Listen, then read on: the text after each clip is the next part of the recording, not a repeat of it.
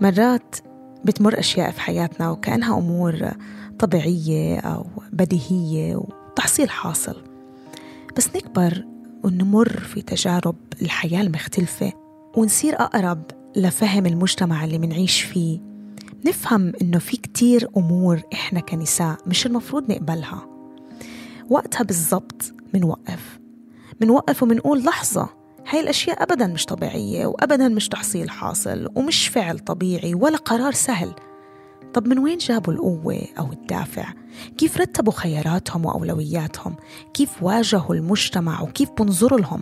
وعلى فكرة كسر المألوف ودير ظهرنا لشو متوقع منا كنساء أبدا أبدا مش فعل سهل أنا ودينا دايما نحكي بهاي المواضيع واليوم قررت دينا تحكي لنا قصة كتير شخصية بترككم مع دينا سالم عشان تحكي لنا عن هاي اللحظة اللي اكتشفت فيها إنه في أمور أبدا مش اعتيادية أو مألوفة بس بالأحرى كانت مصدر إلهام ومعنى كتير كبير لكيف بتطلع على الأشياء.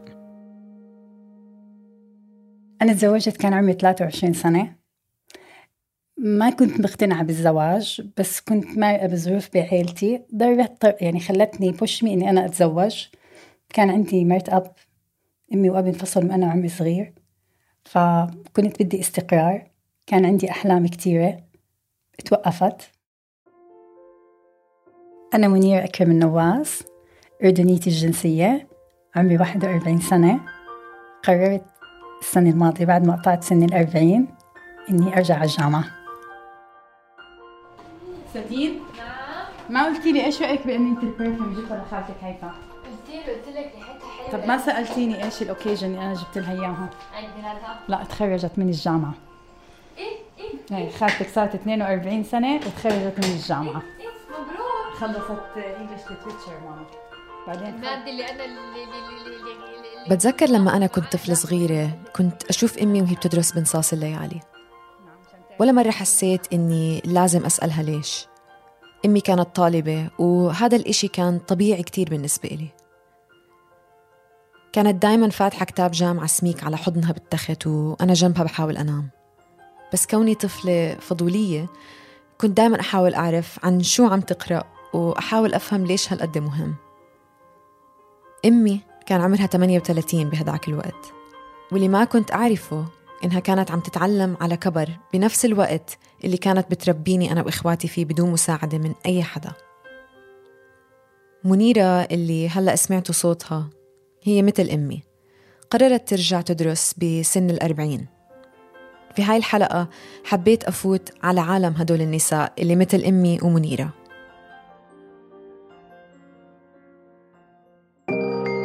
بصة كده فيها هيام دايما كان بيبقى في سبب إن أنا اكمل انفعال غضب زعيق. أنا بحبك قوي كل حاجة حلوة. أنا ما بتغير قلوب عند بعضها. قصص عن تلك الطاقة التي تحرك الكون. تستمعون لبرنامج بحب من إنتاج شبكة كورنينج كولتشرز أختك اللي تخرجت آه، قلتي لها بدك تدرسي انت كمان؟ آه بتعرف وكثير انبسطت. لك نحن هيك على كبر. نتغير. والله. بس أنا وهيفا اللي ما كملنا. آه هيفا كثير كانت مستعجلة على الجيزة. و... وأنا وقفت أحلامي. بعدين قررنا إنه لا بدنا نغير. صح غيرنا أنا غيرت على 40 عادي. هيفا كانت 39 أو 38 يمكن. ما بعرف كثير بفكر بهاي اللحظة اللي بدي أتخرج فيها. كثير بكون أحلم فيها. بحس إنه حيكون هذا اليوم كثير يونيك حاسة ما بعرف حاسة أنا ربيت على وجود منيرة كصديقة وجارة من أول ما أنا وعيلتي هاجرنا من فلسطين للإمارات. الصداقة كانت جدا طبيعية لأنه كان ربطنا كلنا شعور الغربة والوحشة. كمان إحنا إجينا من نفس الخلفية. لهداك الوقت كانت حياتنا بسيطة. كنا عايشين في منطقة معزولة في ضواحي مدينة أبو ظبي. عيلة كبيرة وببيت صغير. وجود أشخاص مثل منيرة وعيلتها اللي هي نفسها هاجرت من الأردن كان من أريح الأشياء. بس بالنسبة إلي وأنا صغيرة منيرة كانت جارتنا الشاطرة بالطبخ وهو أكتر من هيك ما كنت كتير أعرف عنها. يعني أنا صار لي بعرف منيرة من لما كان عمري عشر سنين. لكن فعلياً اليوم هو أول يوم بتعرف فيه عليها وعلى قصتها وعلى أحلامها. ما كنت أحس إنه في إلي فاليو بالعيلة. فكان أغلب طفولتي بالشارع كنت دائما بالشوارع أضلني ألعب حافية وأعمل أسوي من كتر ما كانوا أهلي عيلة كتير. شغلة فكنت أنا بدي أكسر الإشي اللي عاملينه فيه وكنت أرجع وآكل قتلة وكنت راضية بس المهم أحس إنه في إشي أنا طلعته برا وكنت مبسوطة فيه.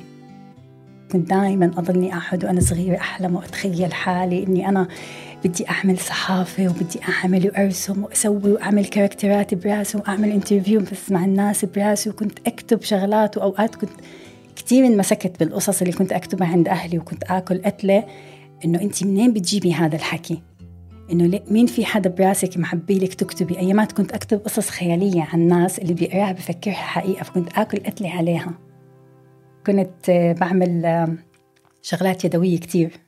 كنت بعمل صوف كنت بعمل جرار كنت بعمل الرسومات هاي الصغيرة. بعدين كلها وقفت. كنت بحب أكتب قصص كتير للأطفال. بعدين لما حسيت إنه ما في سبورت لإلي يمكن المجتمع يمكن عيلتي يمكن ما كان حدا بيآمن فيني بهذاك الوقت. حسيت أحلامي كلها راحت. ضعفت وتقبلت ضعفي شهدنا أنا ومنيرة على تحولات بعض. أنا شفت عيلتها بتكبر على مر السنين وهي شافتني أنا وإخواتي بنتخرج من المدرسة وبنفوت على الجامعة واحدة ورا التانية. بس قديش حياتنا كانت بتختلف.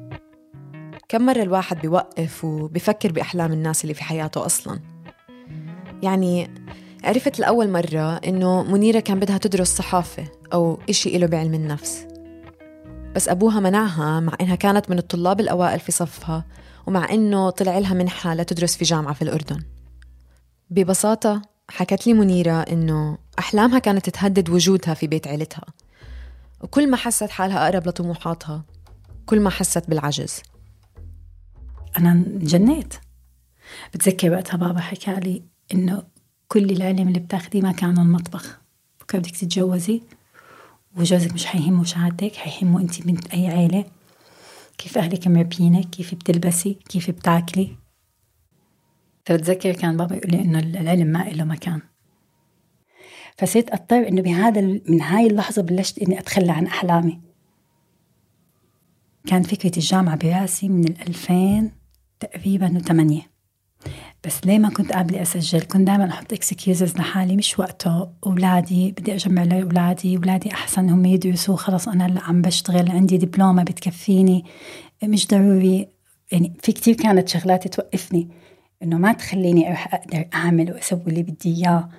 كنت أحس حالي مربطة وما بقدر أنكر دينا إذا كنت صريحة معك أكثر الخوف كان معشش فيني كتير. بالبداية كنت أفكر إنه قرار منيرة لترجع للدراسة كان قرار صارم وحاسم كأنه هذا الإشي كان هو حلمها بحد ذاته. بس اللي فهمته بعدين إنه كان مستحيل إنها توصل لهاي المرحلة في حياتها تلقائيا. صار واضح إلي إنه العلم وقرار إنها ترجع للعلم هو بس جزء صغير من رحلة أكبر. رحلة أصعب وبتتطلب من منيرة إنها تواجه ماضيها المؤلم. وتتخلى عن الشخصية اللي شكلها الخوف والقمع. قالت لي منيرة إنها في مرة بصدفة راحت على محاضرة للدكتور بتحدث عن قدرة الإنسان إنه يعالج ألام الماضي. اللحظات القليلة في هديك القاعة شكلوا حادثة مفصلية في حياة منيرة. كان الكلام وقع على داني كتير غريب. إنه صفنت إنه آه يعني نحن الوجع اللي فينا طلع بيتعالج. يعني نحن القصص اللي مرقت في الماضي بتنحل؟ طب كيف؟ بتذكر من هون بلشت أطلع على حالي وأرجع أعيش الماضي من أول وجديد مش لإني بدي أتوجع لإني بدي اعالجه وأتصالح معه وأبلش من أول وجديد. بتذكر من هذاك الوقت إنه كان آه نقلة نوعية بحياتي عمل لي لما فهمت حالي أكثر لما حبيت حالي أكثر بتذكر يوم هدينا عمل لنا اكسرسايز إنه نحضن حالنا. كنت ما أعرف إيش يعني تحضني حالك. يا الله يوم هدينا لما حضنت حالي. شعور أحلى من لما الأم بتحضن ابنها لما يخلق. في معي دفتر هلأ بفرجيك اياه بتذكر يومها كتبت أهدافي وأول مرة بكتب أهدافي. لما حكت لي منيرة عن أحلامها حسيتها فخورة بس بوجود هاي الأحلام عندها. كأنه هذا الإشي هو إنجاز بحد ذاته. كانت بتبتسم وبتدمع شوي كأنها واقفة على مسرح قدام جمهور صامت. حسيت عندها حنية على طفولتها وشايفة الظلم اللي قمع وكبت أحلامها كقوة هشة. من طموح منيرة كان إنها بدها تغير شغلها. تلعب كاراتيه تركب البسكليت أكتر تزور البحر أكتر وتكمل دراستها. بتذكر إنه آه لما قطعت الأربعين الناس بتقول لك إنه هي بتجهل. لا هي ما بتجهل هي بتوعى أكثر بتحس إنه فقدت وبدها ترجع فأنا واحدة من الناس حسيت يلا أنا سني الأربعين وهذا سن تحقيق الطموحات تحقيق الأحلام تحقيق إني أنا أحقق كل إشي ما قدرت أحققه وأنا صغيرة. بتعرفي كيف إنه حسيت حالي زي العصفور طلع من القفص؟ هيك لما بتحسي حالك بتتحرري من شعور الماضي من الذكريات الماضي البشعة اللي كانت معك. وبتوقف وفجأة بتحسي حالك إنه يلا هلأ بدنا نبلش نعيش من أول وجديد. أنا قبلت الفكرة هذه. أوكي بلشت أوعى حالي بعمر 38 بس مش زعلانة. إنه أحسن ما إني ما أوعاش على حالي بالمرة. فعلا دينا كنت أجيب علامات من أعلى الطلاب. وكنت دائما أعمل discussion مع الدكتورة. مع إنه ما كان عندي background بس خلص الكلمة اللي قالت لي إياها الدكتورة إنه I do believe in you أعطتني بتعرفي كيف لما حدا بيحملك مسؤولية responsibility إنه you have to do it هيك حسيت بوقتها. إنه أنا ما بنفع إنه أنا خليها تحس إنه هي غلطت لما حطت هذا الشعور. لأنه أول مرة تخيل بعد ما توصلي هذا العمر حد يقول لك إنه I do believe in you طلعت هيك إنه نعم إيش بتقولي؟ كثير انصدمت إنه اسمعي سكرت الهاي وقعدت أرقص في المطبخ. كنت حاطة اللابتوب بالمطبخ بس قعدت أرقص. تقول لي سليمة ولا عم ترقصي؟ قلت لها الدكتورة قالت لي هيك. كنت أحس أولادي كثير بينصدموا لما إنه يشوفوني إني أنا بنبسط من كلام الدكاترة لما الدكاترة يمدحوا فيي. بحس حالي بعدني طالبة هاي بتعرفي جد الطالبة الصغيرة. وعندك إنه هاي commitment وعندي كثير التزام وعندي كثير خلص ومحاضراتي على الوقت. كنت تيجي أنام وأحط الكتاب تحت راسي مشان طاقة الكتاب تفوت براسي. كنت هيك أتخيل إنه الكلام اللي أنا درسته اللي بقلبي الكتاب هلأ هيك بصير بيطلع وفوت على راسي وكنت أخبيه هيك بجزء معين براسي أقول له خليك لما بدي إياك بالامتحان مشان تطلع لي. لما أمي كانت بالجامعة بتذكر قديش كانت الدراسة تاخد من وقتها خاصة بالفترات اللي بيكون عندها امتحانات. كنت أحيانا أحس أمي كانت تختفي بكتبها. منيرة أم لثلاث أولاد. أصغر واحد أربع سنين وأكبرهم بنتها سدين اللي عمرها 17 بدون شك اضطرت منيرة تتنازل عن وقت مع عائلتها وتغيرت ديناميات الأسرة لأنه لأول مرة بحياتها اتخذت منيرة قرار إنه دراستها صارت الأولوية. حاولت أفهم الخطوات اللي مرت فيها منيرة لتوصل لمرحلة قادرة فيها إنها تقعد بصف مع طلاب أصغر منها بأكثر من عشرين سنة. بتدرس لغة ما بتفهمها بفترة في حياتها أولادها عم بيكبروا وبيحتاجوا لوجودها وحضورها في حياتهم. صار more connection بيناتنا. صار كتير تفاجأت إنه أولادي كتير حبوا الفكرة وإنهم كتير داعميني. ابني بيكون يحكي لأصحابه سمعته مرة خلص نحن ما فينا هلأ نعمل Zoom calling لأنه ماما عندها امتحانات وبتدرس وإذا رسبت ماما بتصير تعيط. وأنا ما بدي أشوف ماما بتعيط. لأنه فعليا أنا إذا جبت علامه مش كاملة بصير أبكي. يعني بالذات لما بجيب علامات عالية بحسهم إنه بيفرحوا معي كثير لأنه أنا بعمل رياكشن كثير بتخوف لما آخذ العلامات بصير أنط بالبيت وبصير أرقص وبصير أصرخ مثل المجنونة. بحسهم بيتفاعلوا معي. تذكر وقتها لما بلشت أقدم على الجامعات؟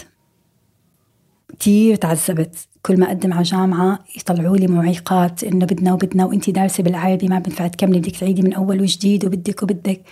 ونحن دوامنا ما بيناسبك. وبتذكر في واحد بالجامعة قاعد يقول لي طب ما أنت بتشتغلي شو بدك فيها شهادة الجامعة؟ ومع كل الصعوبات اللي مرت فيها منيرة في هديك الفترة فاتت على الجامعة وحاولت قد ما بتقدر إنها تتأقلم. قالت لي إنه دعم عيلتها ساعدها إنها تكمل خاصة من بنتها الكبيرة سدين. سدين قربت تفوت على الجامعة كمان. ولما حكيت معاها قالت لي إنه علاقتها مع أمها هي مثل الصداقة وفي كتير أوقات كانوا يقعدوا ويدرسوا مع بعض. كنت أحسها superpower إن أنا مستحيل أقدر أعمل assignment في يوم من الأيام لحالي. كنت كتير أخجل لما أشوفها كنت كتير أحس بمشاعر عار جواتي. إنه أنا مو قادرة أكون زيها وإن هي أصغر مني. يعني كيف هي أصغر مني بهذا العمر كله وهي قادرة تكون هيك وأنا مو قادرة أكون هيك؟ فبتذكر كانت كتير إنه لما تشوفني داوني كتير كانت تيجي تحضني وتبوسني. بس بتعرفي دينا يمكن هذاك الفترة خلتني أحس قد إيه بنتي أحسن مني. قد إيه أنا كنت أكون قاسي معها بالدراسة. قديش هي كانت حنونة معي وقت أنا فت الجامعة. منيرة كان بدها أكثر من إنها تدرس. مثل أمي منيرة كان بدها حرية اختيار مصيرها. لما حكت لي عن كيف تخلت عن أحلامها صرت أفكر بأحلام أمي اللي كمان يمكن اضطرت تتخلى عنهم لأنها ربيت ببيت محافظ. حرمها من أشياء تعبت لتوفرها إلي والإخواتي في هديك اللحظة شفت شبه بيناتهم. بطريقة حكيهم عن الماضي كأنه ماضي شخص آخر. بس يمكن أكبر رابط بيربطهم هو إصرارهم على تخطي حواجز ذكورية انزرعت وتواجدت بس عشان تحسسهم إنهم أقل وتثبتهم في مكانهم كأمهات مطيعات مستعدين يكرسوا كل ثانية من حياتهم ليرضوا عائلاتهم ومجتمعهم.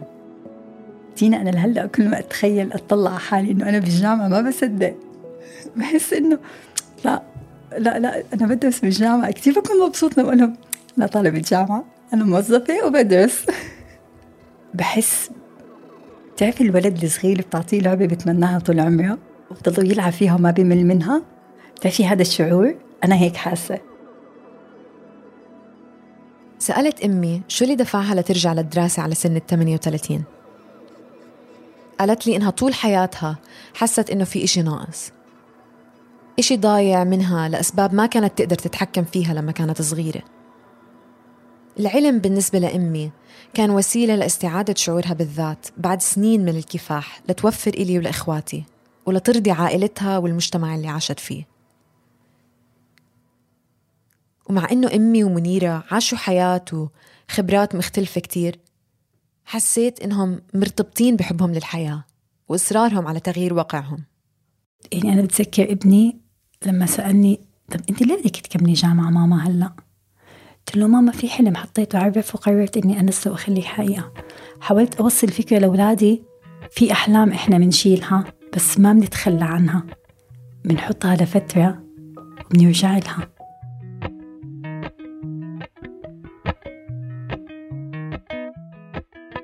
شكرا لمنيرة لمشاركتنا رحلتها الشخصية بكل صدق وانفتاح. شكرا لدينا.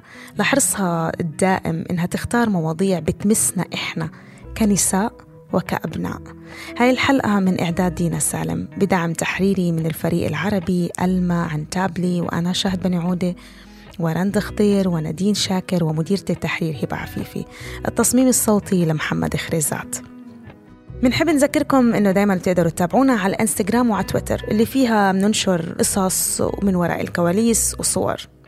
إذا حبيتوا الحلقة ما تنسوا تشاركونا تقييمكم وتتركوا لنا رأيكم لأنه التقييم والرأي بيسهل كتير إنه الناس تلاقينا على منصات بودكاست أكتر. وإذا حبيتوا الحلقة ما تنسوا تشاركوها مع الأصحاب والأصدقاء والأحباب. وما تنسوا تشتركوا بالقناة وتضلكم متابعينا. بلاقيكم الأسبوع الجاي في حلقة جديدة من بحب. باي باي.